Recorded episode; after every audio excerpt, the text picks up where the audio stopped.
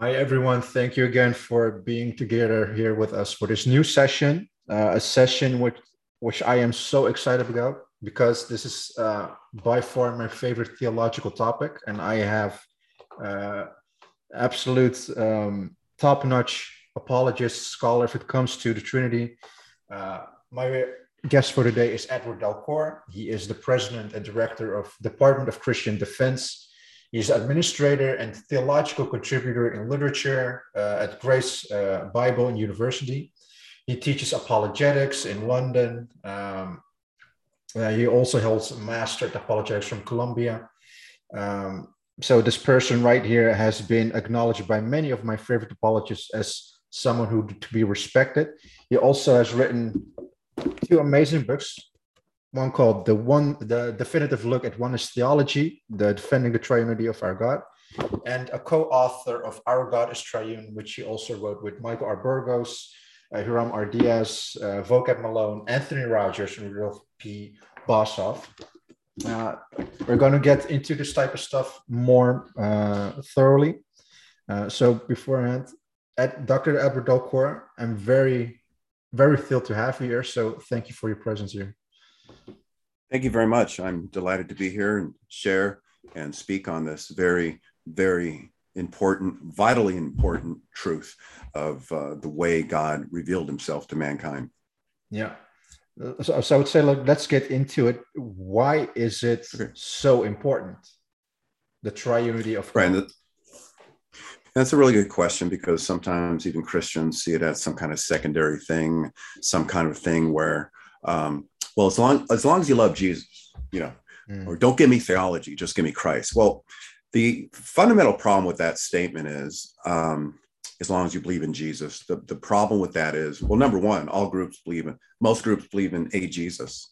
Muslims have an idea of a Jesus. Jehovah's Witnesses have an idea, a doctrine of Jesus. Mormons do, so on and so forth. So it's not, it's, it's not believing in Jesus per se, it's believing in the Jesus of biblical revelation. And if you don't believe in the Jesus of biblical revelation, then you're rejecting him. It doesn't matter how devoted you are or how zealous you are to prove or to affirm the Jesus in your construct.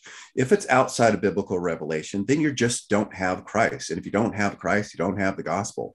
And as John says in First John uh, chapter 2, verses 22 and 23, if you don't have the Son, you don't have the Father.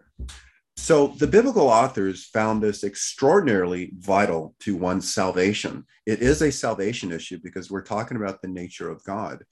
And if you look, um, and if later we have time, I will, I will demonstrate how Jesus looked at the nature um, of that which he shared with the Father and the Holy Spirit. And that's really how fundamentally I define the Trinity. In Scripture, we find three persons who share the nature of the one being. And we'll go over some of the misrepresentations that Muslims and Jehovah's Witnesses and all the other Unitarians um, postulate. But the fact of the matter is, if you don't believe in the Trinity, you just don't have the God of biblical revelation because he specifically and simply revealed himself in such a way that any literate person can understand. That doesn't mean every literate person is going to believe, but just from a factual standpoint of just reading in any in any standard recognized translation, um, you're going to get you're going to get doctrine, meaning you're going to get the uh, the biblical revelation of who God is. Not that you'll accept it or not, but you you know some of these passages that point out that God is multi-personal, you cannot just escape that. You cannot just deny it unless you read into your own theology and have we were just talking about David Bernard have these weird, you know, awkward, outside of context um, interpretations. So the fact of the matter is, Scripture says you have to have knowledge, sufficient knowledge of the true God. I believe it's Hosea 6 6. Yeah. Yahweh himself says, I delight in loyalty rather than sacrifice, and the knowledge of God rather than all the burnt offerings. So you can be very zealous. You can do all kinds of works and sacrifices um, in devotion to your God. But if it's not knowledge of the God of biblical revelation, then you're just doing it in vain. And I would point out, and I tell pe- people in non Christian constructs and world religions who are not Christian, Um, I point out in Proverbs 15 8, Solomon, the wisest person in the world, writing under divine inspiration, said this Your sacrifices or your works um, is an abomination to God. The wicked that does a lot of works, the non believer, Solomon says, the sacrifice of the wicked is an abomination.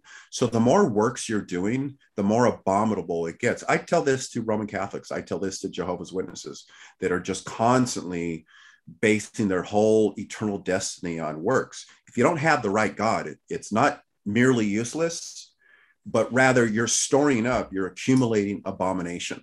That's how bad it is. I always tell them it, it's better if you just stay home, just sit on the couch and do nothing because if you're doing works to a false god then you're a you're accumulating wrath.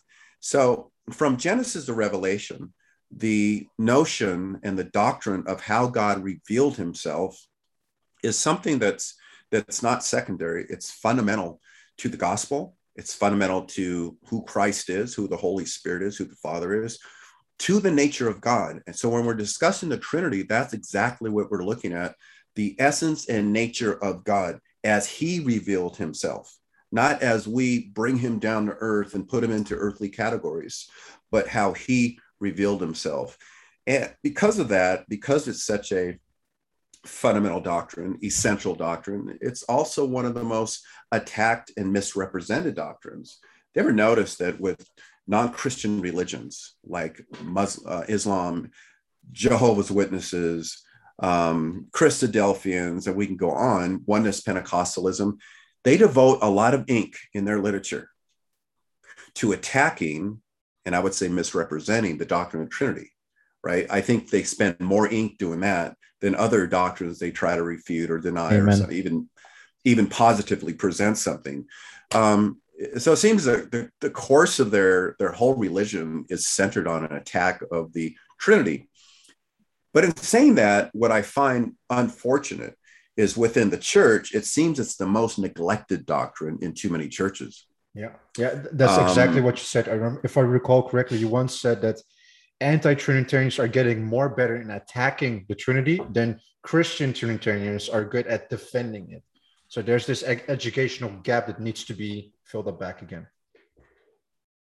Absolutely. And I put that, um, yes, the individual is responsible because they have scripture, but also the pastors are double, yeah. you know, in a double sense, they're responsible for teaching.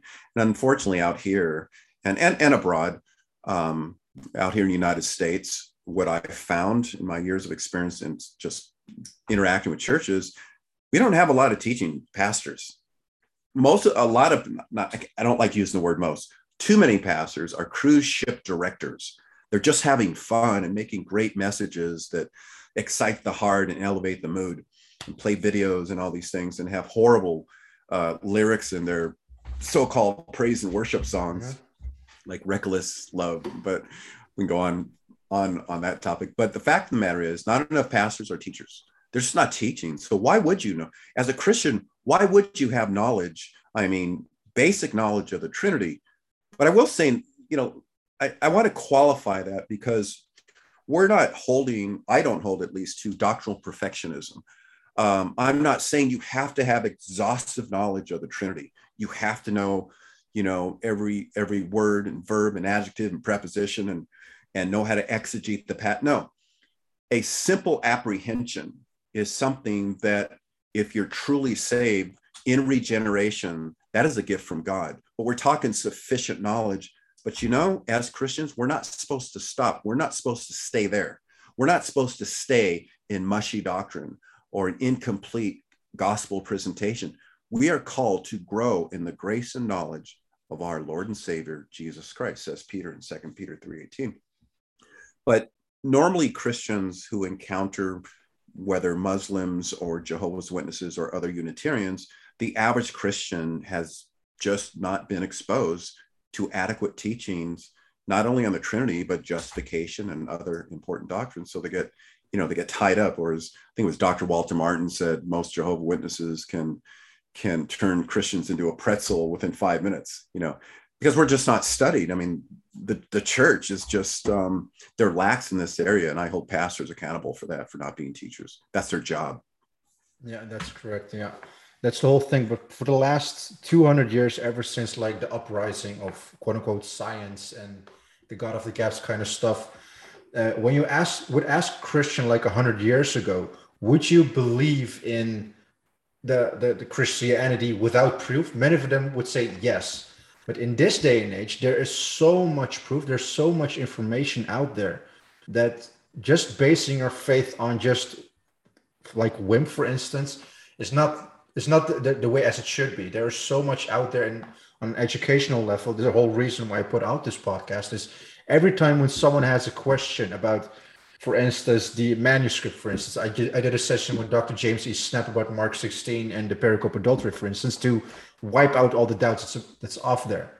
So it's really um, up to the individual, of course. And uh, if it comes to the Trinity, of course, uh, what would you uh, have a response when someone says, uh, "What what does it matter if people uh, acknowledge Christ or acknowledge the Trinity? Are you a Christian or not when you don't believe in Trinity?"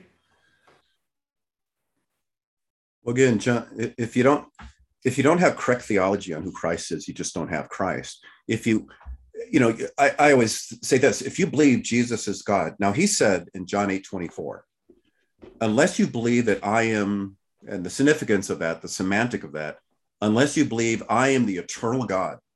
Now, he claimed he was deity many times, but this is one such passage as I see where he used from the in light of the Old Testament background that ego eimi, that the the unpredicated I am. Unless you believe that I am God, you will perish in your sin. So Jesus saw his deity as essential to heaven or hell. He saw his believing in his deity, that he was God in the flesh, as something that's not negotiable. This is salvation. Without it, Jesus said, You will perish.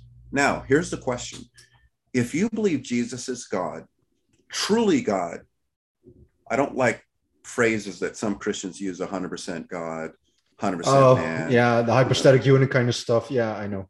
I yeah, always I mean, say I, to guys, stop saying 100% this, 100% that. Logically, it's not it's not no that would make a 200% person yeah and i i don't i mean you know uh fully god fully man i yeah, I know I know what people mean. I I think it's more biblically uh, affirmed to say truly God, truly man. But so if you believe he's truly God and truly man, in what relationship is Jesus to the Father? Because the Father is truly God. So if Jesus is truly God, how do you how do you grapple with that? Is he is he the father or is he a separate god? Now i see it as that that's your only two options because if he's truly god not a god either he is the father or he's a separate god like in polytheism or mormonism or the trinitarian biblical view that he shares the nature of the one god. And and as as you know with most Unitarians and Muslims, Jehovah's Witnesses, when they see all the passages that teach one God, they immediately assume, without proving it, based on their prior theological commitment, that one God means one person. So no matter what you say about Christ, he can't be God because there's only one God. But in their mind, their hidden assumption and the pre-committed theology is saying one God means one person. But that is not how God revealed himself because when we look at the word one, the word one hanging can mean many things. One what? One what? One corporation, one person, one being. Context tells us. And I don't have to read into the passages that say God is one in light of all the other passages, the idea of unipersonalism. And we have to distinguish being and person. And that's something I don't think Unitarians do because being is what something is, right? Person is who something is. So the Trinity is based on ontological monotheism that there's one true God. That's the basis of the Trinity. But we don't say one person because we don't find a passage that actually teaches one person. So it's it's vitally important to understand how Jesus is God in relationship to his father. He's not the father. That was an ancient heresy that was refuted. That now it's oneness theology. He's not a separate God because the Bible's against polytheism. And there, there's no other logical option but how the scripture presents God. One God revealed in three persons. Jesus is truly God, the Father is truly God, but both are not separate gods. They share, rather, the nature of the one God as with the Holy Spirit. Yeah. So that's why it's vitally important. You're talking Yeah. about the being of God. Yeah. So one of the major points of contention is how can it be monotheistic? So you already mentioned it's in essence it's one being, but it has three persons. Of course, like how would you propose to a non-believer or an anti-Trinitarian, uh, as a broader way of speaking, how would you present the idea that Christianity is monotheistic through the core? Well, because the scriptures from Genesis to Revelation teaches one God. Jesus said, "This is interesting." I give this. This is a great witnessing tip for uh, uh, for Christians to Mormons. In Mark 12, 29, 30, um, they asked Jesus, the scribe asked Jesus the most important commandment. And Jesus said, the most important one of all the command. Now there was over 600 commandments. Um, of all the commandments, to hear, O Israel, the Lord God is one. That there's only one of them, right? There's The only one God. The Shema. But the the the term to hear, it- it's a imperative verb. That means Jesus is commanding that you believe that there's one and to love him with everything you have, your heart, soul, mind, and strength. But he's commanding, because that's an imperative verb there, that there's one. You need to hear, you need to believe that there's one God. So the idea of one God is just the, the most the greatest commandment. So therefore, to believe like Mormons believe or Hindus, separate gods, that would be breaking the greatest commandment. It seems to me that's the greatest sin, right? Because it's a Jesus or the Yahweh in the Old Testament spent chapters expressing there's one of me, there's not many. However, what we find in the Old Testament and what we find also in the New Testament is that this one God has revealed himself in a multi personal way. If I could take just a couple minutes to show, and a lot of times with Unitarians, that they would be doing this, yeah, yeah, yeah, you know, like that. And so that that's when you know it's a spiritual thing Yeah. because they're, they're not just, in other words, you can articulate the Trinity in scholarly and simple, coherent language, clear and cogent presentation, but it doesn't guarantee they're going to believe. You know, you can show a uh, Jehovah's Witness, John 1 1, and show how clear it is within context, and they're- it doesn't guarantee they're going to believe. Yeah. It's it's not that they're they're not smart, but this is a It- it, it just yeah i know one of the examples that someone just gave me like uh, when you have like a kid and when you give give a kid a hammer everything for the kid is a nail. It just starts whacking at everything. Just at the same way when someone reads uh, genesis 126 let us make man like oh these are angels. Everything needs to be angels. So like that's the way they already the presupposed uh, way of looking at scripture for instance just or just somehow it just crystallizes in them and and all of a sudden the rest of the bible in its holistic way of looking at things just doesn't matter. Like are you modalist? No i don't care about the 200 plus pas- passages with the personal pronouns of the father son holy spirit. I don't care about it. Are you uh, uh, an arianist? Oh i don't want to see look at all the verses of the deity of christ for instance. So it's like it's it's deep spiritually embedded in, in the person itself you can explain something but you cannot understand something for someone else unfortunately Yeah, and we we know it's the spirit that would would open the eyes and mind and heart. So that's why I always suggest for all Christians before they encounter, before they engage with a Unitarian or a Muslim, just make sure you're praying for God to give you the the right Yeah. passages, um, uh, what direction to go. Look, you can know everything about Scripture. You can know you know everything about the group to which you're you're evangelizing. However um, you don't want to bombard it with every single verse you know. You know that's that's the wrong way. You just pray to lord pray to lord for wisdom. What we find in the old testament we find a multi-personal god. We do not find a unitarian god there's no place where god is presented as unitarian. In fact we have some a, a character called the angel of the lord. And this angel of the lord we see from genesis all the way throughout the old testament. However, this angel of the Lord, and I'm not going to go through all the passages, but for instance, in Exodus 3, where it was the angel of the Lord was was the speaker, and he was identified as God And then in verse six, he claims he's the God of the fathers, right? Abraham, Isaac, and Jacob. He says, I'm that God to Moses. Then he says, I am the eternal one. This was the angel of the Lord. And when you look at all the other accounts uh, with Abraham, with, with Gideon, with Hagar, they all, the recipients of the angel of the Lord, identified him as Yahweh. So we were just talking about Genesis 19:24, and and um, it's reasonably to it's reasonable to assume this was an angel of the Lord because there was three visitors, right, in 18, and Abraham wanted to feed them, wash their feet, and all these things. But then one started, one was speak speaking, one was the speaker. And as we read the progression in chapter 18 and 19, we find that the speaker identifies himself as Yahweh. And in 19, uh, verses uh, around one and two, we find it's interesting. The narrator says, then two angels were there. You know, well, where's that other one? Because the other one was the speaker, and the other visitor or angel or messenger identified himself as Yahweh. Then, then we see the culmination in Genesis 19:24, where we read literally, Yahweh, then Yahweh rain brimstone and fire from Yahweh out from heaven. The preposition Hebrew, the Hebrew preposition mean is used out from heaven. Well, are you telling me there's one Yahweh here doing something on behalf of another Yahweh? Uh, that's what the text says. And no matter how you slice it, that's the clear reading. If you go back to the original, it gets it's even more clear, but you don't have to. Yahweh does something on behalf of another Yahweh.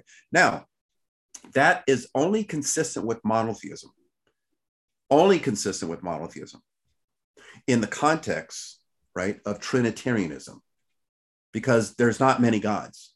And certainly that Yahweh's, you know, the, he, he's not the same person. It's a distinct person. Same with Daniel chapter seven, the Son of Man was worshiped, and he was the cloud rider in verse 13. And four, in verse uh, 14, the Son of Man was worshiped in distinction from the Ancient of Days. You mentioned Genesis 1926, which is actually a, um, a, a plural verb. Um, some would say the us, as you mentioned, were angels, even some Christians. The problem with that is angels don't create. Mm-hmm. Well, some would say, well, the one God or Yahweh is speaking to his angels. However, the word let us make, when you look at all the times it's used, I think it's used um, several times in the Old Testament. Now, one time does it infer, does it mean one person is doing the action and he's just talking to other persons. In other words, the us is comprised of the actors, the ones doing the action of the verb. We're not created in the in the image of angels. Let us make man in our image. Not us say. Yeah. Yeah. And um, there's lots of plural verbs, adjectives, plural nouns, plural prepositions like in Genesis 3:22 man has become like us and the word one ahead like one of us yeah and and you know you, you just can't escape those. You can't just deny those out of existence. Mm-hmm. um, same with genesis 11 7 let us confuse their language. Yeah, yeah, or let us know, go down and, and there's many yeah. ones.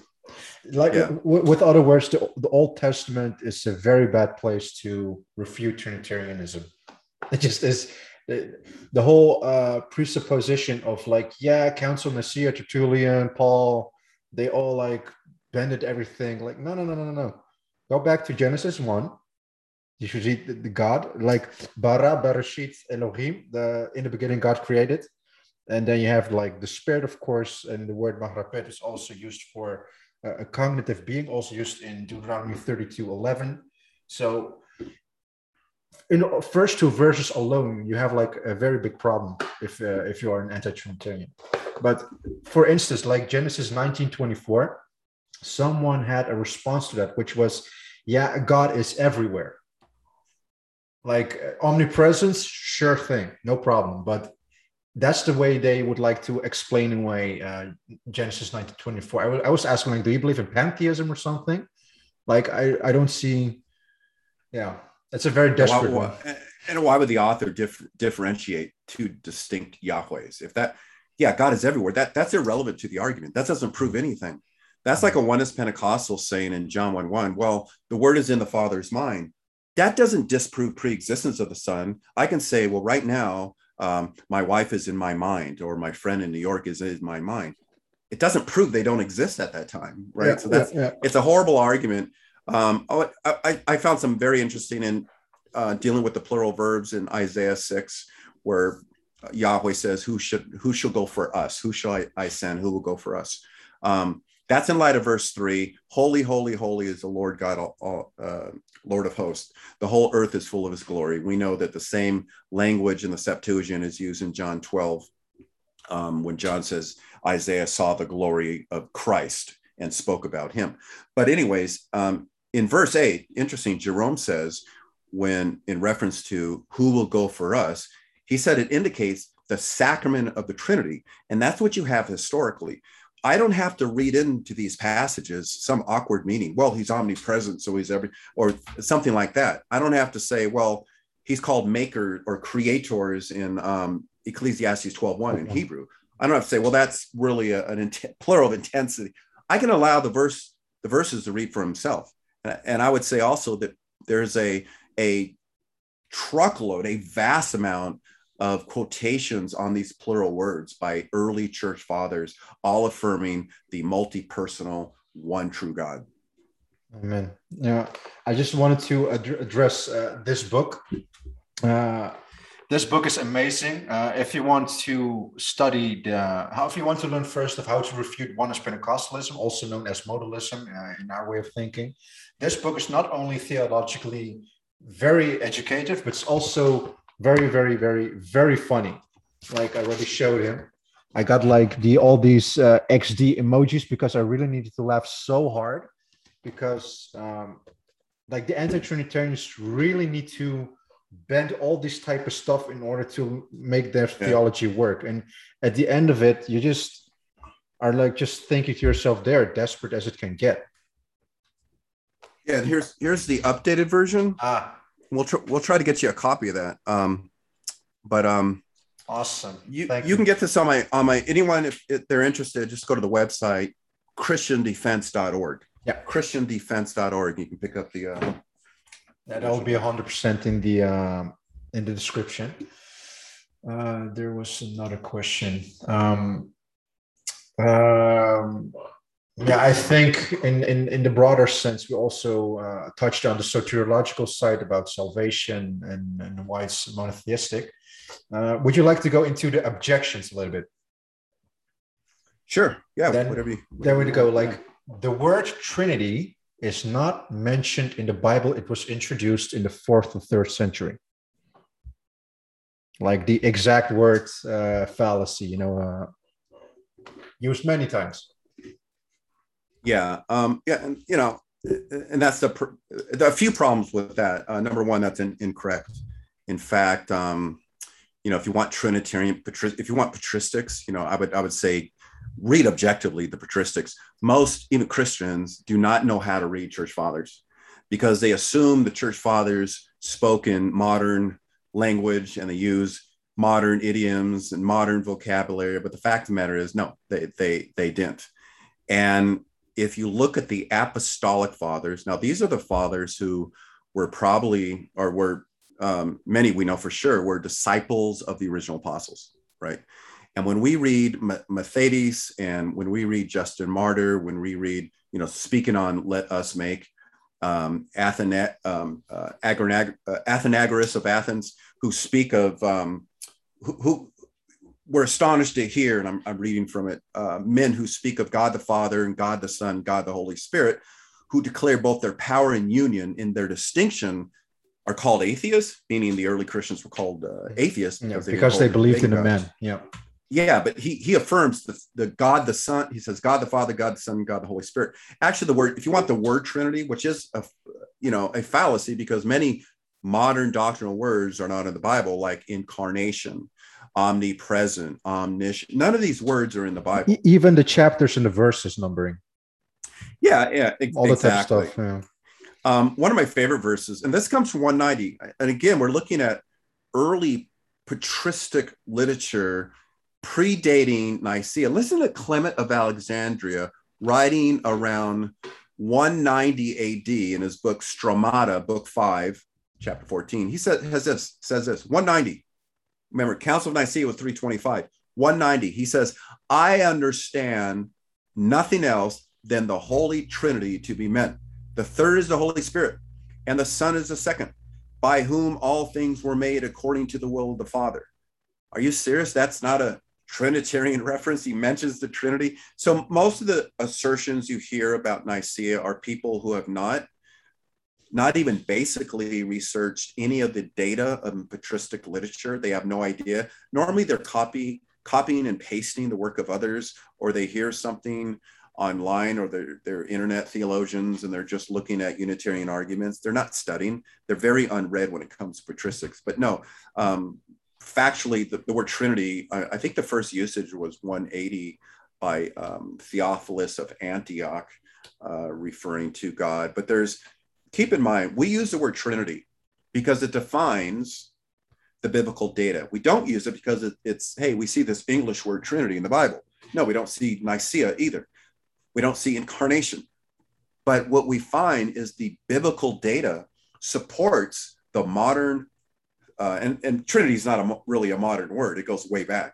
But we use bib- uh, uh non biblical words like incarnation, omnipresent, to support the biblical data. And that's the key. Is it supported? Is the word incarnation supported?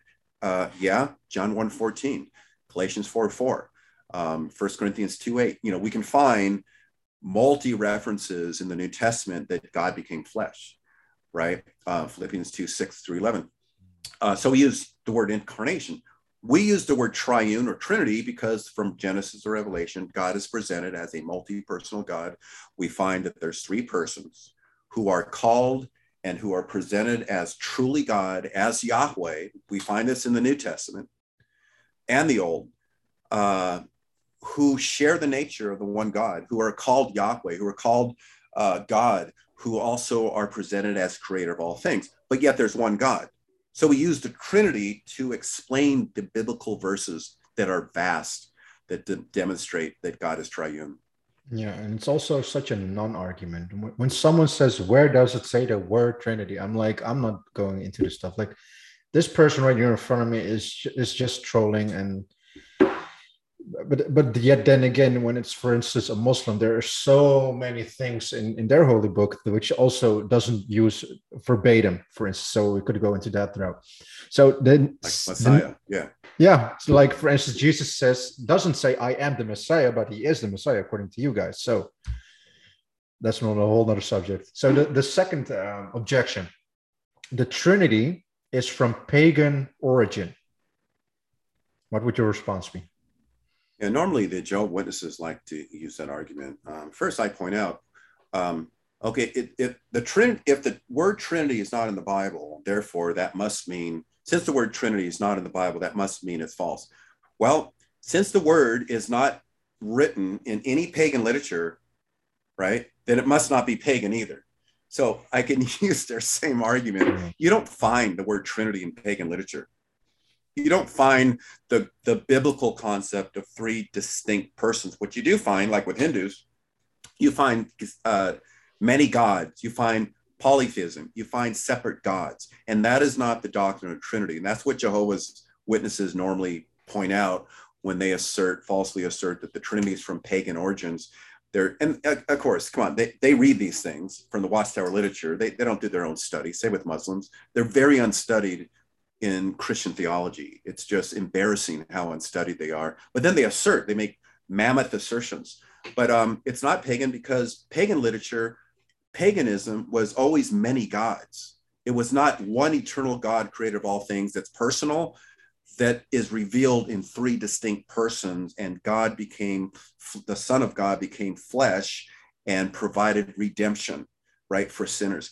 Nowhere is that concept found in pagan literature. So that is completely false. Yeah, yeah. Awesome point. Uh, and also an objection which I also heard was um, for instance, if would if would like to uh, to digress a little bit towards the Hindus, they also mentioned, for instance, that uh, all these gods that Hindus, for instance, have, but it's also one essence. Are you still when they ask me like, do you think that Hinduism is monotheism or polytheism? I say it's polytheism. logically speaking. But then they say it's all one essence, it's all one thing. So you're saying the Trinity has one essence, three person, but still monotheism. Now you're being hypocritical. What would your what would your response be to these type of well hinduism yeah they use a mormon argument that the father son and spirit are in one essence or in unity. Um, and they, they they don't use essence in an ontological way. They use it more in a unified way. They're all unified.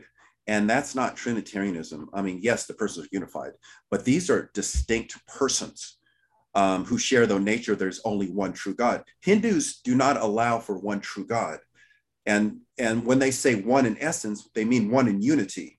They do not mean it's not tantamount to the doctrine of the Trinity.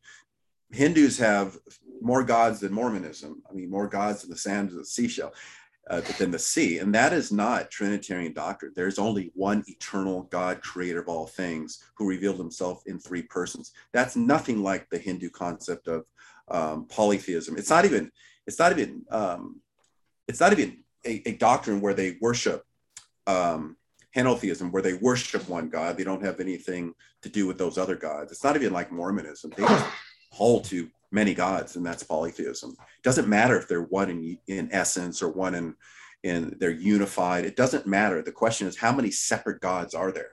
And they do not believe that there's one being, one distinct being. I don't like to use the word separate persons either. I like to use distinct. I think that's a yeah. more accurate yeah term me, me too. yeah. Um another question. Um one thing that also heard which was very interesting is we, we all know that god is self-sufficient. It's about the aseity. Like uh the, the trinitarian of like like for me for instance as an apostolic orthodox the monarchy of the father of course we have like the father and holy spirit of course. But then their claim is is that the son doesn't have a aseity because he is dependent of the father. What would your what would your response be to this type of well and yeah i think they're confusing his his earthly life. Um, and i know there there's much literature there's much writing on on christ himself being autotheos if you look at the church fathers um, again interesting ignatius uses this one term agonat, uh, agonatos to refer to Jesus as being unoriginate, um, a God unto himself, um, unbegotten, that word, um, uncreated. And it's a technical term that means the unoriginate God. That's how the early church used it. But and, um, Ignatius, interestingly, uses this of Christ. Um, sometimes the argument becomes philosophical. The fact that Jesus is dependent what we see in his earthly life has nothing to do with the ontological trinity. In fact, um, there, as, you know, there, there's two views within Christianity in terms of his pre-existence. Before he became flesh, uh, was he eternally subordinate to the Father? Um, not ontologically subordinate, but um, functionally subordinate or functionally submissive to the Father. And the other view would say, no, they're they're co- totally equal by way of position. And then in his Messiah, in his earthly life as Messiah, he was dependent on the Father for most things. As he said, I do nothing except what I see the Father doing, so on and so forth. Um, but there, you know, both views though have nothing to do with the ontological Trinity. It has to do with the economical Trinity. And I have actually, I, I I hold I have no problem with the the son being eternally um, su- submissive in that sense, even before, particularly for John, you know, I see John 6 38 exegetically, the the action of him saying, not my will, but your will, happened before, exegetically, happened before he came to earth, because the aorist having been sent comes before having came down to heaven. Great um, point. Yeah. Yeah. So I, you know, but but both views, regardless, have nothing to do with the ontological trinity. They're all economical issues. Yeah. But what's the difference between the ontological trinity and the economical trinity for those who don't know? Okay. Um, the ontological trinity has to do with his nature. Um, the economic trinity has to do with the function or the or the um, or or the actions in function of the persons. For instance, economically, we use the word economic. It was God the Son who died on the cross. It wasn't the Father. Mm-hmm. It wasn't the Holy Spirit. Who's the one who justifies? We read in scripture in, in Romans 8 and other places, it's the Father who declares righteous. And of course, he does it on the basis of the, the, the cross work of the Son. Um, who is the one who adopts? It's the Father. Who elects? It's the Father. Who dies or propitiates the Father? Well, that's the Son. Who regenerates? The Holy Spirit. So we see all these functions. And when we look at the various functions, and sometimes the functions are merged, but when we look at some of the distinct functions, functions, we norm historically theologians have termed this as the economic trinity. Um, similar to Paul's argument in 1 Corinthians 11 that Jehovah Witnesses like to, they like to quote the first part of it where the Father is the head of Christ. Mm-hmm. They don't quote the second part where it says man, man is, or the first part, man is the head of wife, the wife. Okay, those are economic issues. That man is the head of wife does not mean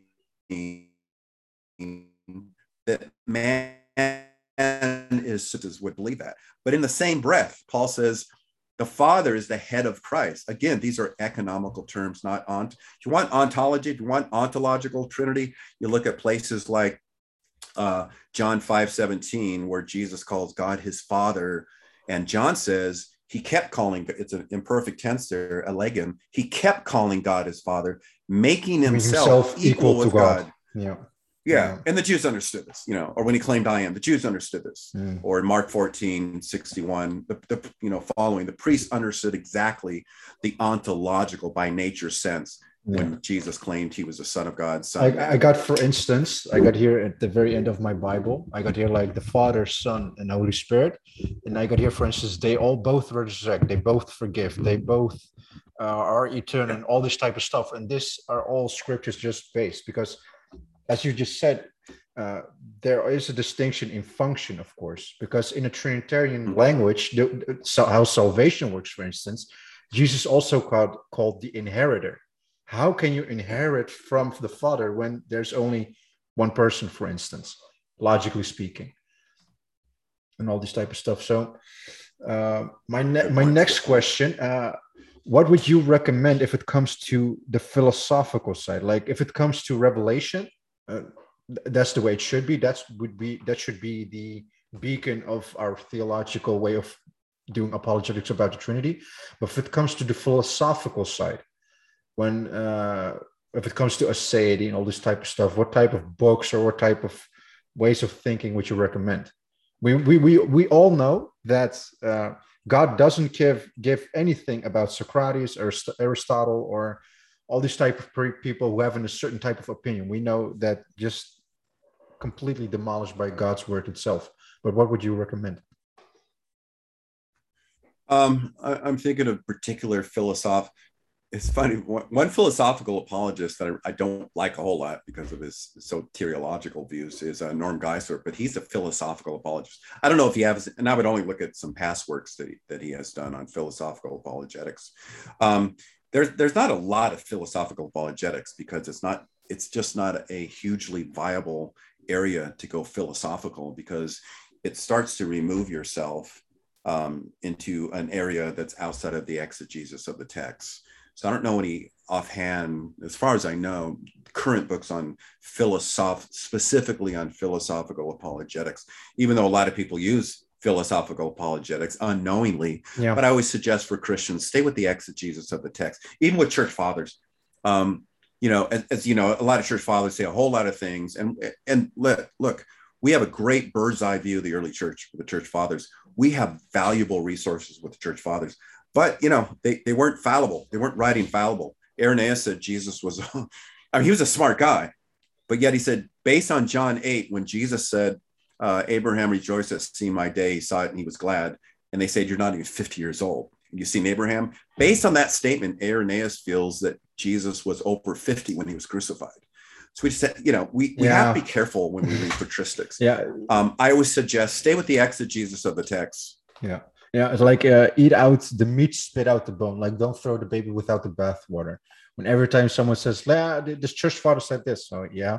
So just because people disagree with each other doesn't mean that the revelation in of itself is faulty right right yeah. yeah. and and they say a lot but they do say a lot of things one thing they that's vastly unanimous is the deity of Christ, especially in Ignatius's letters, where he's he said when he's talking about salvation, um, he talks about the blood of God. I mean, he says in Ephesians, his letter to Ephesians, he literally says, uh, I forgot what he said before that, dealing with our redemption from the blood of God. You know, it's a crass way of saying. I know what he meant, but all the times in Ignatius's genuine letters, the middle revision, um, recension, when he points, when he uses this phrase, Jesus Christ, our God, several times, um, uh, a few times in, in a genuine sense, but several times he uses this phrase in distinction from the Father. I always ask oneness Pentecostals who say Ignatius was a oneness, show me one passage that in the original Greek in which he wrote, he presents grammatically that Jesus was the Father. Give me one passage in Ignatius, the genuine letters. And there, there isn't any you know that's the fact of the matter. There isn't any. Yeah. so if I would like to go to a little more a couple of reject uh, objections uh, specifically about of uh, modalists uh, there are certain type of passages that are used in order to fill it out like acts 2 38 isaiah 9 6 and john 4 24 yeah i see you already like doing like this so you already know. Um, what what what would what would be like the whole in one type of ways to refute uh, modalism? Um, well, first of all, in Acts two thirty eight, it, it's there. There are several view. Interesting. I remember I, I pointed out in my a couple articles. Um, I forgot my the the last reference point, but I pointed out there's several different views among Christians of Acts two thirty eight and that baptism is the cause of redemption is not one of them.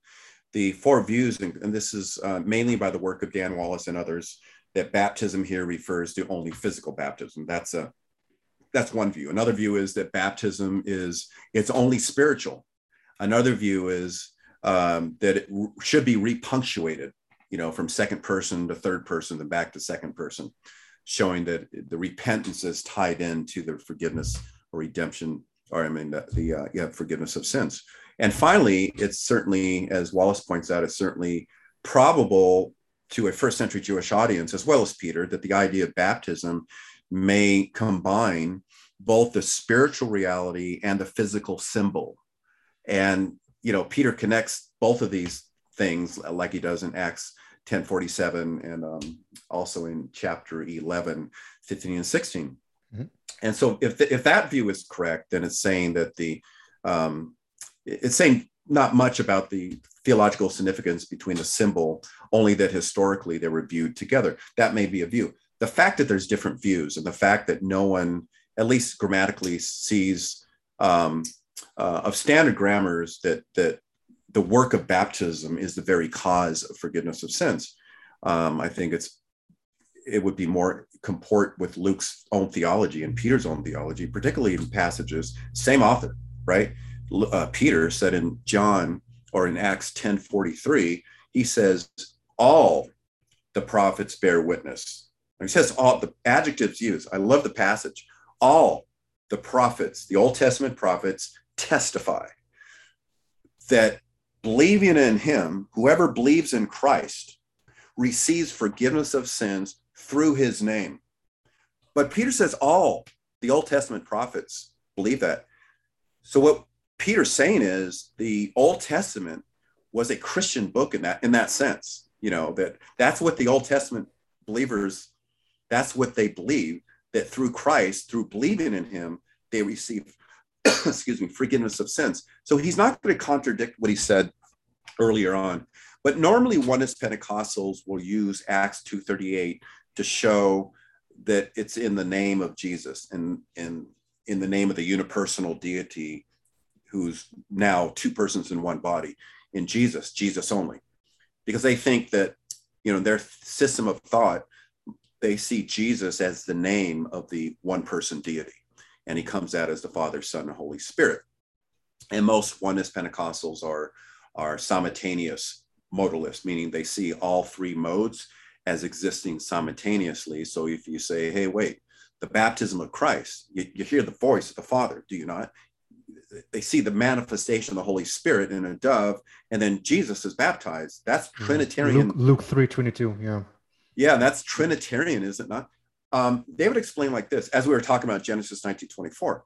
Well, God is omnipresent, so Jesus can project different voices and manifestations at the same time. Really? That, that's how the apostles would really look at that. That's how John the Baptist. Oh, it's that one person doing this. That's awesome. No, that yeah. that's so. So, so like for plain. instance, in Matthew 17, uh, at the Mount of Transfiguration, for instance, where the Father says, "Listen to my Son." Yeah. For instance, that's like He Himself that says, "Listen to me." Yeah. So it's, yeah, yeah. I, I, I, think the weakest point of oneness theology, I think the weakest point of oneness theology is simply this how to explain the Son praying to the Father. Yeah. I think the prayers from the Son to the Father and the love or, from the Father to the Son is their weakest. Or, or weakest when he was on the cross and when he said, My God, my God, why hast thou forsaken me, for instance? Like, how are you going to explain that one away? Like, are you imp- uh, imposing uh, yeah. like like God in of himself is like schizophrenic or something? So every time when I point to those verses, for instance, it's just mm, I don't want to.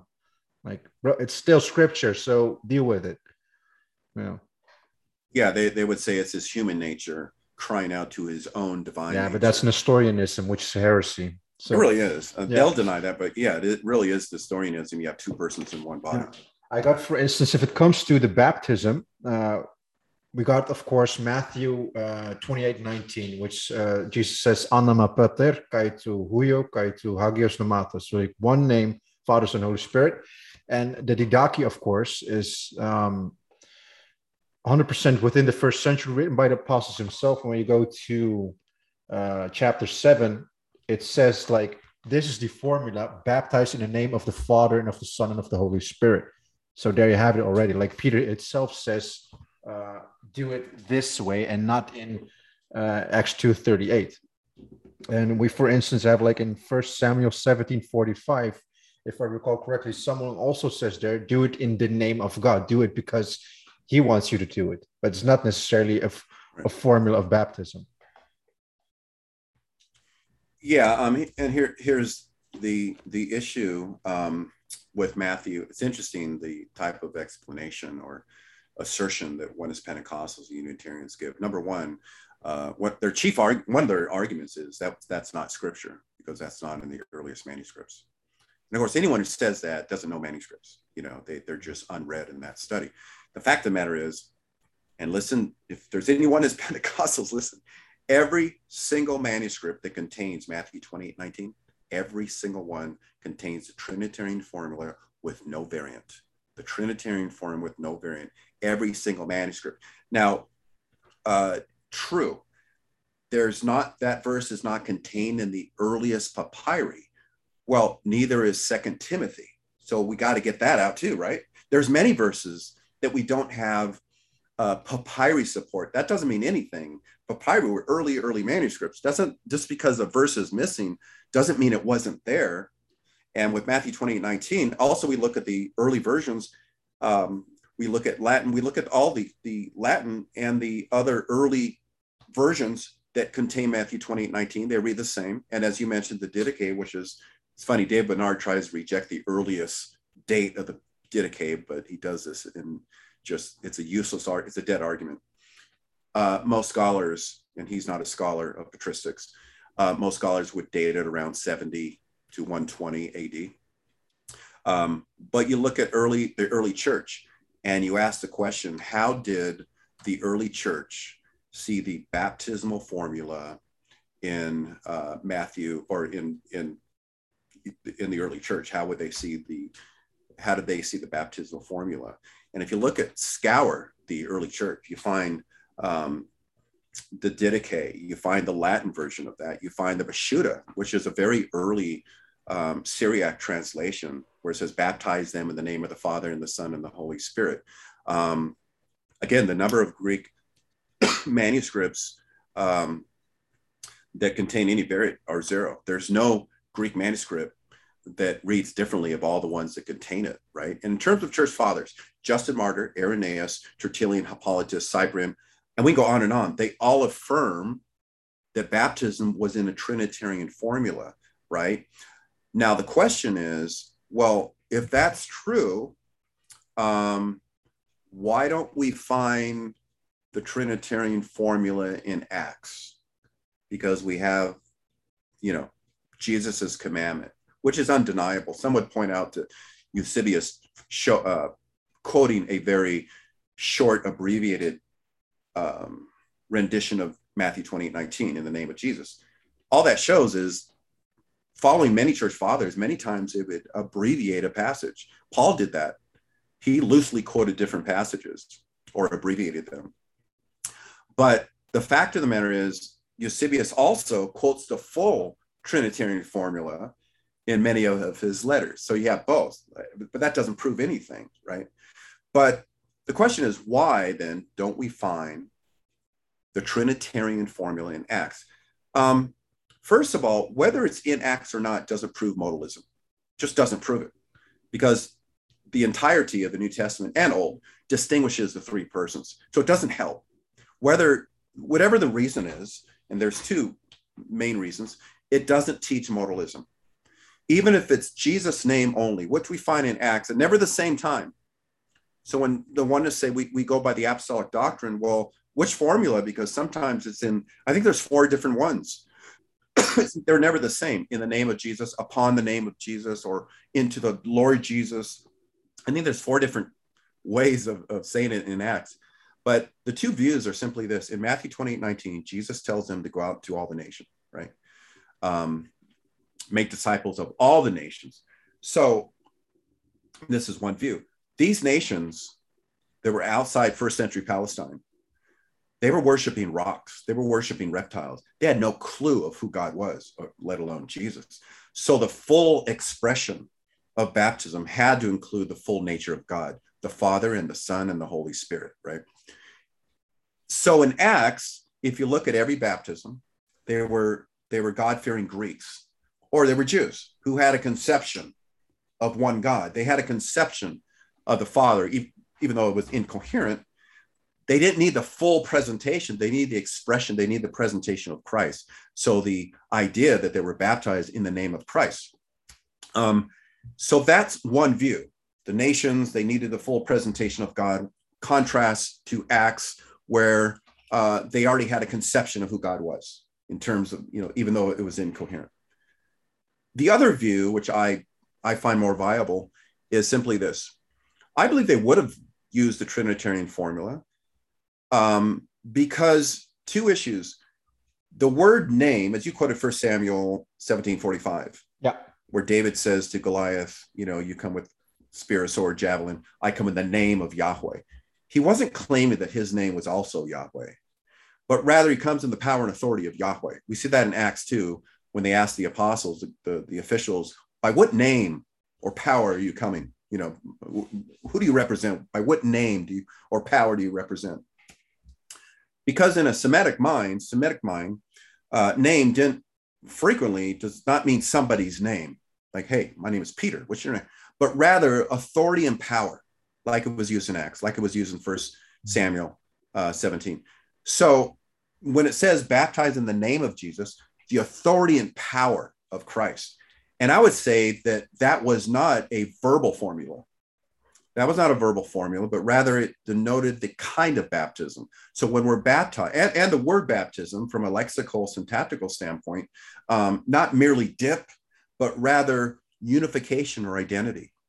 I think I think it was James Dale who wrote four volumes on the word baptismo, and he pointed out that the the chief meaning there was was unity and it denoted the sword going from the from the blood to the water of a Roman sword, and um, or the converse. But it showed going from one commitment to another. When you were baptized, it denoted unification, mm. unification in the power and authority of Christ. Um, Kenneth Wuest points out that it was a baptism essentially is a a unification ceremony, right? That would be the chief meaning of that. So I believe it's just denoting the kind of baptism, not necessarily. There's no evidence uh, linguistically that it, it, was actually a verbal formula, and um, but e- neither one of those would promote oneness doctrine, even if it was in the name of Jesus. That doesn't mean Jesus is the Father. That's like, you know, theological stretch there. It doesn't prove that. Yeah. So, but but then what modalists would say, like Isaiah 9 6.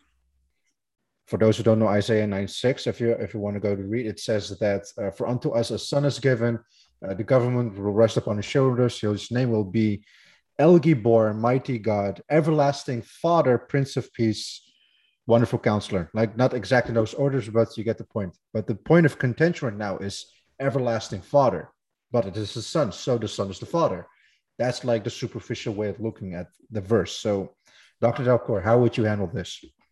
Well, um, you know, first and foremost, from Genesis Revelation, it, it, it nowhere teaches uh, Unitarianism. But secondly, dealing with the verse, because we, we want to deal with the verse. First, I see it as a, a fallacy of equivocation because they're asserting that the term father, which is ab, and I'll, I'll explain how it actually reads here, um, only has one meaning the New Testament character, God the Father. It only has one meaning. So that's in their mind. So they're equivocating on the word Father. Same with John 4 20, uh, as we're going to look at John 4 24 and Ephesians, when it says we have, and 1 Corinthians 8 6, one Father, one God, we have uh, one God the Father. Um, contrary to the fact the term Father has various meanings in the Old Testament, you know, uh, denoting the context.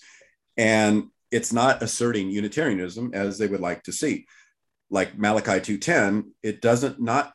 It's interesting because the KJV would agree uh, it's not a oneness rendering because it's not identifying the person of the Father when it says um, we have one. Uh, fa- there, there's one God, the Father, creator of all things. Um, the Father is in lowercase in the NASB, the KJV, and other even in the Jewish Publication Society, they don't see the father as an identification of a person, but rather with the father denoted, as we'll see in a second. First, in this verse, you have the word Shem, uh, which is translated name. His name will be called, not a formal title for God, but rather um, it denoted essence or essential characteristics. Clearly, that was, as Young and other theologians, Old Testament theologians would point out, this denoted one's authority, similar to the name uh, onoma in the in the in the Greek. It denoted characteristics or authority. So clearly, this was the Semitic concept of the name here. Um, so, as to the essence and character of the Messiah, he's wonderful. He's counselor. He's mighty God. He's Father eternal. He's Prince of Peace. But interesting, and I always point this out the word Father for Yahweh is only applied, I think, about uh, a little more than a dozen times. I think about 15 times in the Old Testament. That's it. 15 times in the Old Testament. And it typically denoted his parental or providential character to his children, Israel. For instance, in um, uh, Exodus 4 22 and 23, you will say the, to, to Pharaoh, um, says Yahweh, Israel is my son, my firstborn. Uh, let my son go that he may serve me. So you see the parental uh, characteristics there of God to his children. Um, in Psalm 103, verse 13, just as a father has compassion on his children, um, so that Yahweh has compassion on those who fear him. So he's acting like a father. Um, and one more, um, Isaiah 63, 16, you are our father, though Abraham does not know us and Israel does not recognize us you, Lord, are our Father, our Redeemer, right? So you see that the, the word Father um, denoted parental, his parental character, right? Or his providential character to Israel. And again, it wasn't a standard term or a reoccurring term to God or, or some reoccurring epithet. It's only used 15 times. But here's, here's a, main issue linguistically.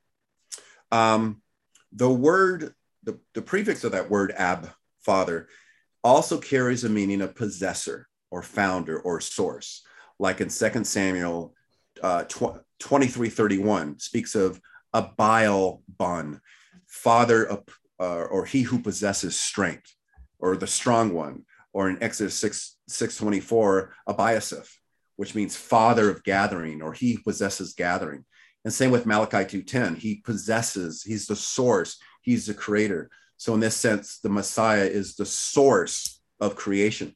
But syntactically, and here's where oneness folks do not, um, most do not recognize or do not care to look at. Syntactically, the, the term there, it's not just ab, um, it's abiad, which is a compound word, which literally means father and forever. So the syntax here is father eternal. That's the literal syntax of this word, father eternal, indicating the eternal nature of the father. Now, to show this, interestingly, the Targum, which was, uh, it showed the, er- the views of the early, it was a paraphrase, Aramaic paraphrase, showed the early views of the, of the, of the Jews, did it not? In Isaiah 9 6, we read this. Here's a translation of the Targum, comporting to what I just said. It's the Messiah's character as creator, Father eternal, one who possesses eternity. Mm.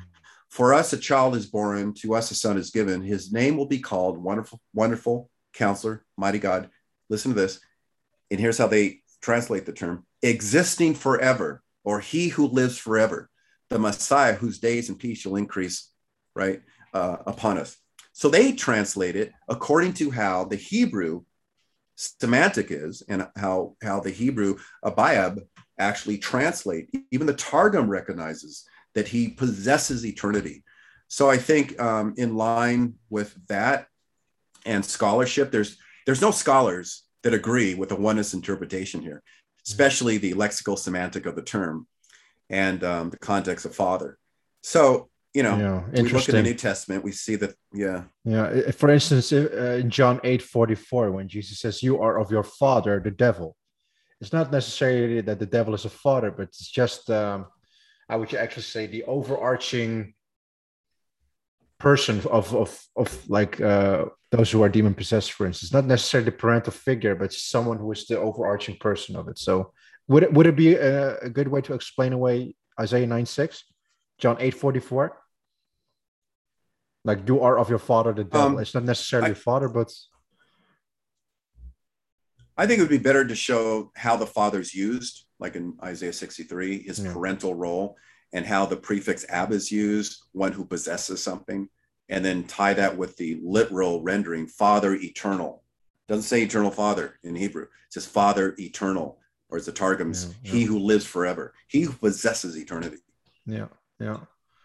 Uh, and don't do we not see that in the New Testament that Jesus is the agent of creation? You know. Yeah, yeah, Colossians son, 2 9. Yeah, Colossians yeah. 2 9, uh, many of those type of verses. Um, now, then we go to the next type of heresy, which is actually, globally speaking, the most dominant, if you ask me, which is Arianism. Uh, the many ways people look at Jesus, for instance, is as a creature. And the verses that I would like to address in this particular case are uh, Proverbs 8 and uh, John 17, 3. Okay. All right. Um, yeah. Proverbs Proverbs 8 is is interesting um, on Proverbs 8 because you have historically a few different definitions of this, but none of them would have a Jehovah's Witness view. When it says Jehovah produced me at the beginning of his ways, the, the earliest of his achievement achievements, well, first of all, the context from chapter one to chapter 9 is wisdom. So if you're going to say this is the Messiah here, Jehovah produced, this is, I believe this is from the New World Translation, Jehovah produced me in the beginning of his ways.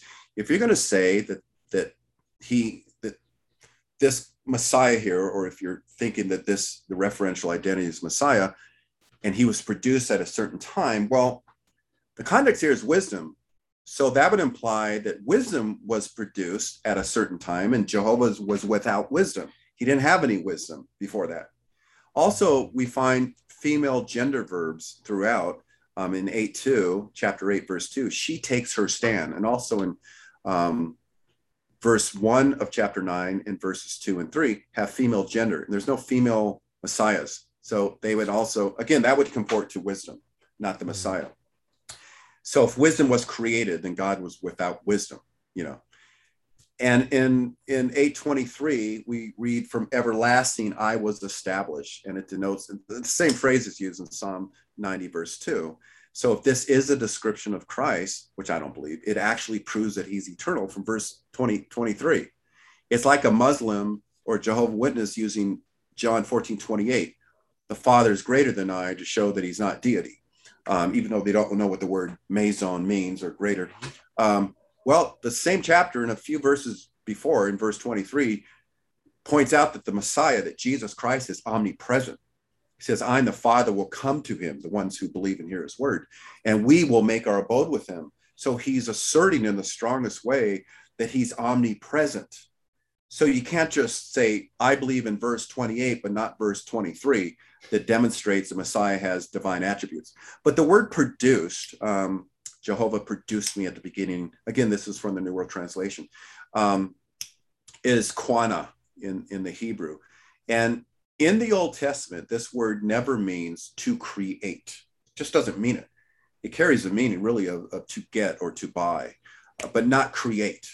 So they have a linguistic problem here. And again, the whole context is wisdom.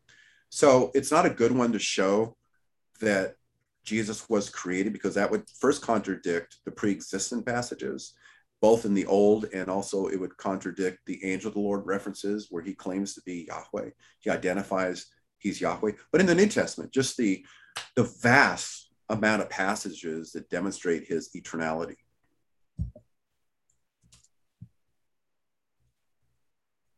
you know yeah uh, great great assertion like um, uh, one thing that people say like yeah jesus was the first creation which is like colossians 1.15 with uh, the, the first one or the, the prototokos which many arianists also used to try to refer but one thing that for instance sam shamoun said that we were doing a session and in one of his live sessions he also for instance says that uh, do angels need space and place Yes, of course, like the heavens and the earth, i.e., space and place, were created which the angels could dwell in.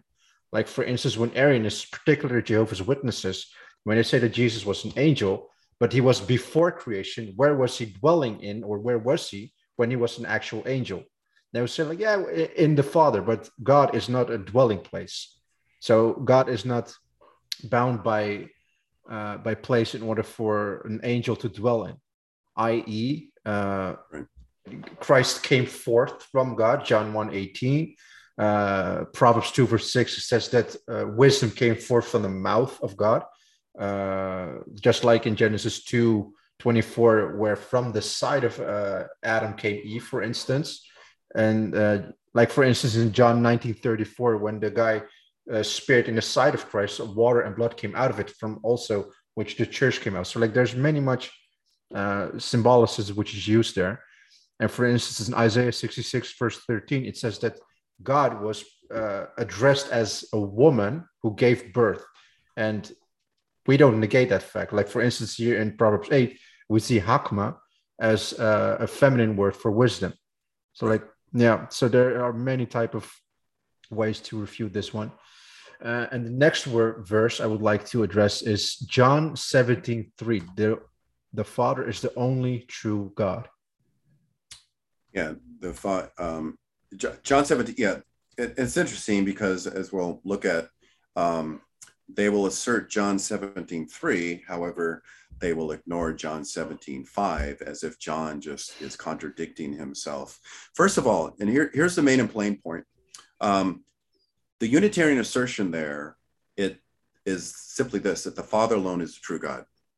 But the same author recorded Jesus as saying he's eternal in John 17, 5. So it doesn't help. You know, that would be something they would have to grapple with. But here's here's one of the main issues. The text doesn't say the Father alone is the only God. In fact, the adjective monos alone is not predicated to the Father, but it's predicated to the true God, right? So it's not saying the Father exhausts the category of of, of the true God. It just doesn't read like that because again, alone is predicated of the of God, not of the Father.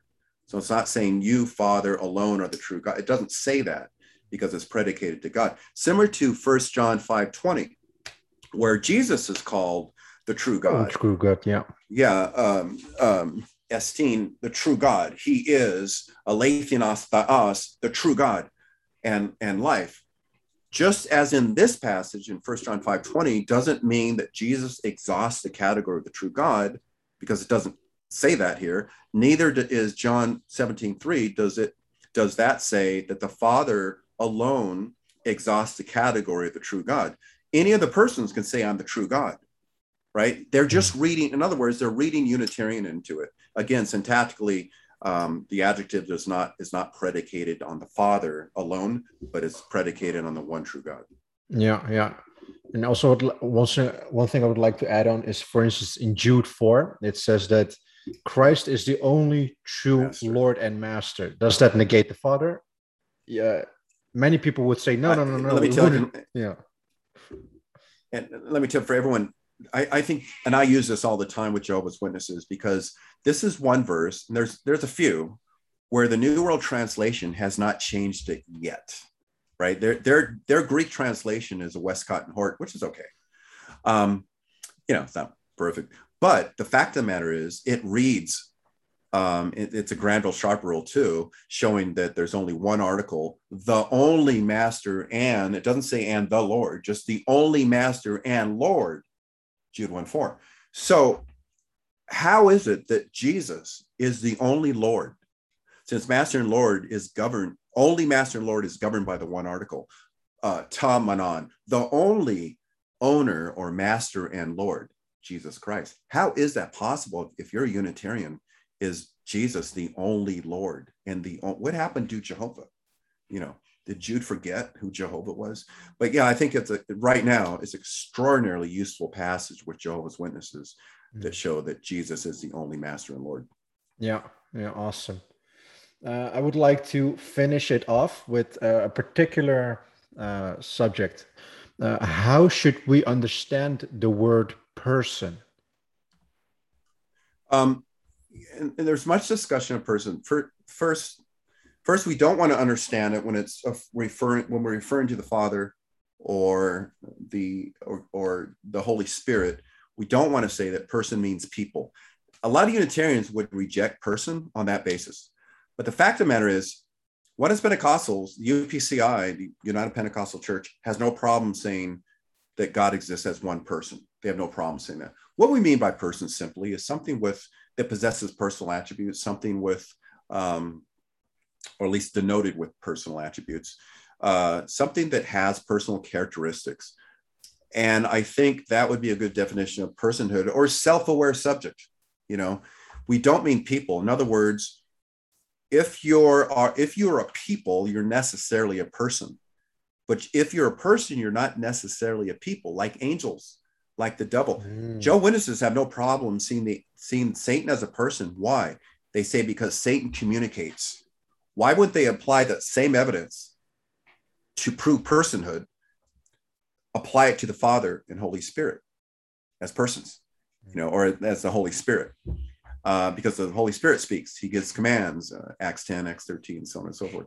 But person is just self-aware subject. I think Hippolytus was the first person first person to use the word person, in fact, but just to, to, to uh, denote something or someone who, who has personal attributes, not people, not necessarily people. Yeah, great point. Yeah, one of the one of the students of Athanasius, I forgot his name. He called uh, the three nescio-quids, also the, the, three I don't know what's just it just uh, shows a little bit of the the integrity that church fathers had in order when they're trying to disambiguate and explicate the doctrine. The misunderstanding is, is that there was an evolution of the doctrine like like a seed that goes branches and all this type of stuff. But no it's just making something very difficult a bit more easier to grasp. But we always have to respect the the, the border of uh, apophaticism like apophaticism actually yeah. shortly means like there is a, a, certain type of knowledge that we enter into the divine which we as creatures we don't have. Uh, but the, a lot of people unfortunately they, they believe in eunomianism which is an heresy which is god is simple god is understandable. For me as a person it should be very logical. But that's that's not the case in this fact. Yeah. Is there something we'd like to add on? I, I, you know one you know, one yeah one of the greatest one of the most authoritative uh, well I don't want to say most, but authoritative patristic authority, J.D. Kelly. Um, J.N.D. Kelly, or Jan D. Kelly says this. This was a patristic scholar in his book, Early Christian Doctrine. He says the reader should notice how deeply the conception of the plurality of divine persons was imprinted in the apostolic tradition and the popular faith. And I think um, that does sum up the early church's view. They didn't have articulate language. So you're going to see, you know, you're just not going to see modern language, but they did conceptualize a triune God, three distinct persons. And persons, the term person goes way back. And um, that's, they were satisfied with using the word person. I mean, you know, they, I guess they could have used egos or self aware subject, fact of the matter is there's three persons who are distinct who share the nature of the one God. And that's what we find in the vast evidence of the content of biblical revelation. Yeah, amazing.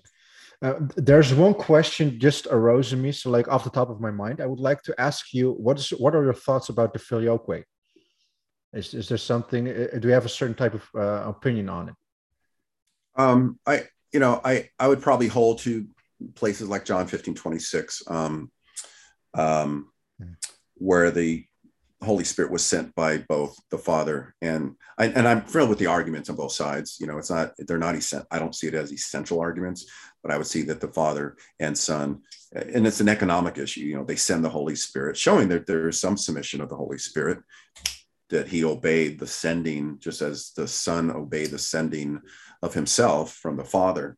Um, but I know there's a vast amount of argumentation on it and disputation on um, the sending of uh, of the Spirit. But I would, I would, you know, I'm, I guess I'm more convinced of uh, in John 15 that the Spirit was sent by both God the Father and God the Son.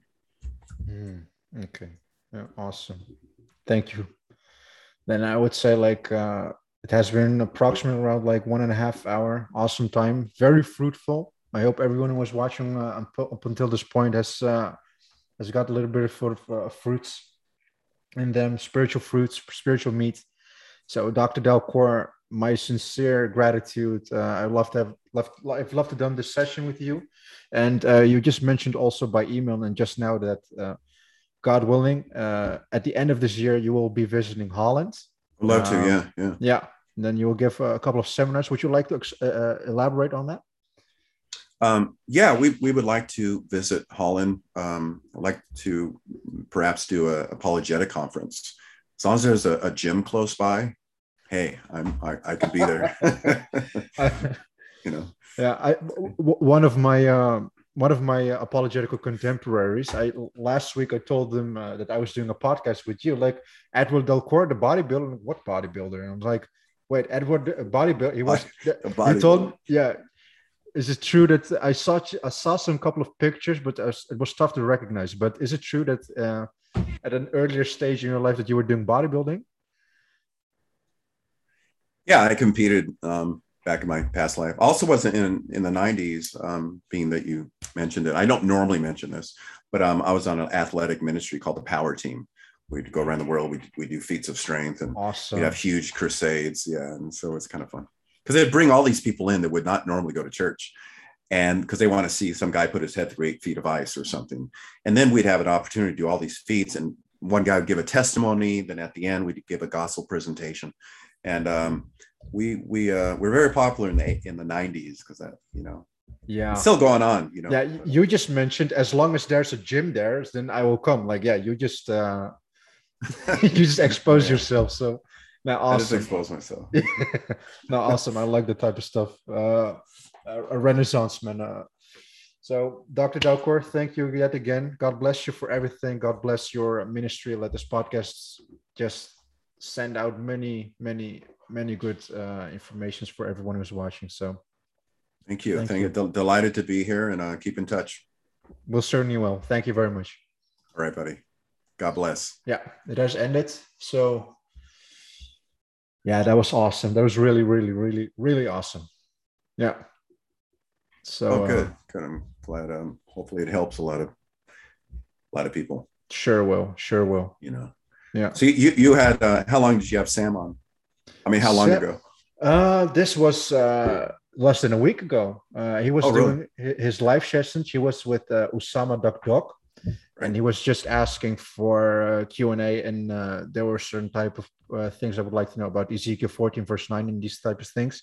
And in the same night, the same night, he put it out there a video of uh, Greg Stafford, uh, the, the Arianist, and yeah, yeah, um, there was this 10 minute video where he was refuting Sam Shamoun, refuting. Uh, uh-huh. And nobody wanted to watch that video because of like his blasphemous way of speaking, and he was very, very yeah neglectful very demonic possessed and i really didn't like it but sam just like put the link out there and i put in description box like sam i'll go watch you guys go do q&a i'm going to write down the meat of the matter. And so i did so they were doing uh, a q&a and while i was watching it i was just it was uh, at some couple of objections but first corinthians 124 proverbs 8 of course and uh, uh, micah 5 uh, the word there exodus oh, yeah. also used in proverbs yeah. 8 so i send it via skype i send it to sam shamoun it's like Vartan, can you call me now? And so like approximately 45 minutes, we're just refuting uh, uh, Greg Stafford's heresies. And uh, at the very end, we encouraged uh, all the women in the chat to to be uh, my wife one day. And if he had a sister, he would marry me to her because I was the eighth archangel. All this type of stuff. So yeah, just like less than a week ago. Actually, actually, it's interesting. I think the first time I met Sam, was years ago at a Greg Stafford debate with James White. I forgot this is 1991 or, or 99 or something like that.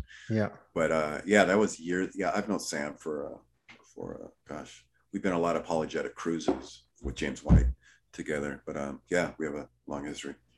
Yeah, yeah. I've, I've, i remember when Greg Stafford put a video online about the exact same um, debate that you just mentioned. I think. Like, Sam is yeah it's hard to do. It's hard not I mean, to be Sam I agree. I mean, Greg Stafford is. Uh, he, he, I thought he was a good debater at that debate. You know, he's kind of weird now. He, he's not the same, but um, at that debate, he he really was a good debater. He was very he was gracious, but he was very articulate, and he presented his case very well.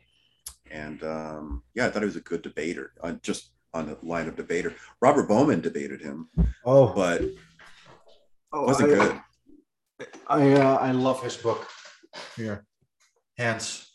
Uh, oh yeah, yeah. I think Bowman's yeah. a great writer. Let me tell you, he's a great writer. We we co-authored a book together, but um, he's not a great debater. That's why he doesn't debate a lot. He's just not. But um, he's a great writer. I like Bowman. You know, he's a good. Yeah, and I, I love his book so much. It's so easy to read. When someone says, "Give me a book about the deity of Christ," putting Jesus in his place, hands down and uh, I have his email uh, email faiththinkers.org. I sent him a couple of uh, requests for the podcast, of course, but unfortunately uh-huh. didn't re- respond. But that's uh, that's not that's not not a big deal, of course. But but Robert Bowman Jr. is, in my estimation, one of the most underrated. If it, but many of these bright minds, uh, when push push comes to shove, it comes to debating, uh, they are very nice. And of course, as you know, Sam Shamoun, he's just hard as nails. And I really think that, um, yeah, a, a, a way I would prefer. Maybe too hard. yeah. yeah. Yeah. Just, uh, yeah, Sam's a beast out there. But uh, yeah, I mean, not everyone debates. You know, Robert Bowman certainly is not, that's not his skill. You know, he, he debated Stafford, and I thought he did not win um, not because his information wasn't good, just because Stafford's a very articulate debater. Bowman's not. But let me tell you, Bowman has contributed so much great stuff to Christianity. He's awesome. I, he's one of my, uh, yeah, I really like Bowman's work. And I like, I like his writing style too. Yeah, I, I saw your debate with uh, Stephen Ritchie. Did I did I oh, call out his name guy. correct? Yeah, Ritchie, right? Yeah. yeah. yeah, yeah, yeah, yeah. You know, he died shortly after that. Yeah, oh, yeah, it's true like a six months later, I think he passed away. Unfortunately, yeah. you know. Yeah. It's funny because I, you know, I'm light. I'm I'm light when it comes to debate. You know, I don't get, you know, super upset. And and um, when I first saw Stephen Ritchie, he was wearing this bright blue suit. And I, hey, Stephen, how you doing? I met him in the parking lot, but then afterwards, I, I came to him. I said, so I was looking at his outfit. It was bright blue. I said, are, I said, are you going to debate or sing? You know, but he just kind of looked at me because he, he did, he's not light. He didn't have a sense of humor, you know? But um, he was a gracious guy. I mean, you know, he wasn't a jerk when he debated. No, no, he, he was very passionate. Of course, uh, with his debate with Sam Shamoun, for instance, he was very much out there and there's all this type of stuff. Like, like uh, uh, you can always appreciate a bit of zealousness, of course. So, and of course, the thing with you, as as far as I can sense, your whole your whole spiel is like the meat of the matter. Like, what does the passage say? What does it mean? What does it mean? So, like when when people throw like ad hominems or just it just yeah. it's not worth it to uh, to watch it anymore. So um, awesome debates. Are there yeah. some are there some uh, certain things coming up in the future from uh, from your side? Uh, yeah, uh, Lord willing, I have a pastor's. Re- Actually, I'm speaking at a, even though I'm not a pastor, I'm speaking at a pastor's retreat in about three weeks. But then we have the, the 9/11 conference with Ministry to Muslims, uh, George Saieg, wow. where every year around 9/11 we have a apologetic conference geared toward Islam. I handle the, the Christian topics, but we'll have Anthony Rogers doing uh, the concept of God in Islam. I'll do the concept of God in Christianity. Then I think Jay Smith, fabulous speaker. Um, he'll do Islamic topics. Uh, David Wood normally he's not he won't be here this time, but he normally comes with us. Matt Slick will be on online and Tony Costa. So it'll be a wow. You know, Sam always shows up sometimes. But yeah, uh, this is like the uh, Christian form uh, of Avengers teaming up. Yeah, okay. that's awesome. Look, awesome. I, I we were in Virginia. I did a conference with James White and Anthony Rogers. Uh, we did a Trinitarian conference at a Presbyterian church, and it was packed out. And Sam and Vocab came. Vocab came. Anyways, we all went out to dinner. So at the dinner was me, Vocab, Sam, Anthony, and James White. He didn't really want to be associated with Sam Shamoun though. And we took this picture of everyone at dinner.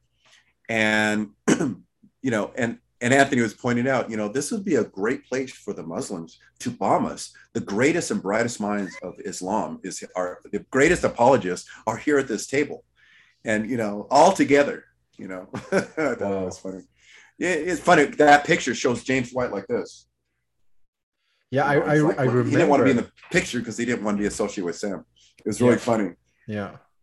I remember, if if, I mis- if I'm not mistaken, uh, once I watched uh, Sam Shamoun's photos on Facebook, and of course uh-huh. there are all these type of conferences, and I remember one picture, of course, when he, he was with James White, and if I recall correctly, also with you. Uh-huh. Could I could be wrong, That's... but I yeah, the whole thing between James White and him, yeah, oh, that yeah, that, that yeah, he used to love James James White. I mean, we used to go to the you know. Now I I have long history with James White. I have nothing to give. You know, I don't agree with every single thing, but James White is a, a friend of mine. Like Sam, you know, I don't agree with him on everything, but um, he's a friend. I still, you know, we have a long history together. You know, and I don't. Yeah, you know. like for instance, his last debate with uh, Jake, the Muslim metamorphosis, metamorphism, whatever he is like that was a solid yeah. one because I always say like yeah. don't throw out the baby with the bathwater. Like for instance, my first book right, right. about the Trinity was this one. Like uh, the Forgotten Trinity, for instance. Like uh, I really oh. like, misused this book. Great book. But yeah, this, this is an awesome one. Yeah. Yeah, so, great book. Yeah. So yeah, that's a really that's that's like a standard, you know, book there. Yeah. Yeah, and uh, that, my aspirations actually are like my focus i want to do a, a course in greek for instance koine greek uh, yeah we are already teaming up here in holland with uh, uh, christians uh, one christian has uh, a is a theological scholar in islam for instance he is so so so oh, amazing okay. he is so underrated um, yeah with of course uh-huh. the podcast and of course the education and hopefully with what what sure. is happening in America between like uh, you, Sam Shamoon, Anthony Rogers, David Wood, for instance, Vocab Malone. That the same type of community is also rising up here in, in Holland and in Belgium, for instance, with the same uh, language that we are using. And uh, it's working out. We're getting many responses wow, wow. from Christians for thank you guys for doing this, but also from uh, Muslims that are just nominal Muslims. Like, uh, guys, uh, thank you guys for doing this. Right. And uh, yeah, it's uh, the, the, oh. the, works of the Lord are. Uh, that's great. Yeah. Wow. Yeah. Wow, that's great. That's great. It would, it would be awesome if uh, apologetics would be my bread and butter, uh, Lord willing. yeah. Then um, yeah. then I would say, Edward, uh, if I may call you so, Dr. Dalcour, thank you very, very, very Sure. much. Yeah. Uh, th- th- it's- yeah, it's- and um, I can I can even better explain the Trinity than I can explain how uh, grateful I am. So that's lot. very important doc. Yeah, very passionate doctrine. You know, I get passionate too when I explain it. yeah, me too. You know, Uh, you're a hero of mine, and Well- I wish you very well. I wish you all the health, all the best, all the love that God has to offer you and your family. Then uh, thank you very much. Thank, Thank you, you, and sir. uh, hope to talk to you again. Sure will, sure will. right. We'll keep in contact. Thank you. All right, God bless. Bye. All right.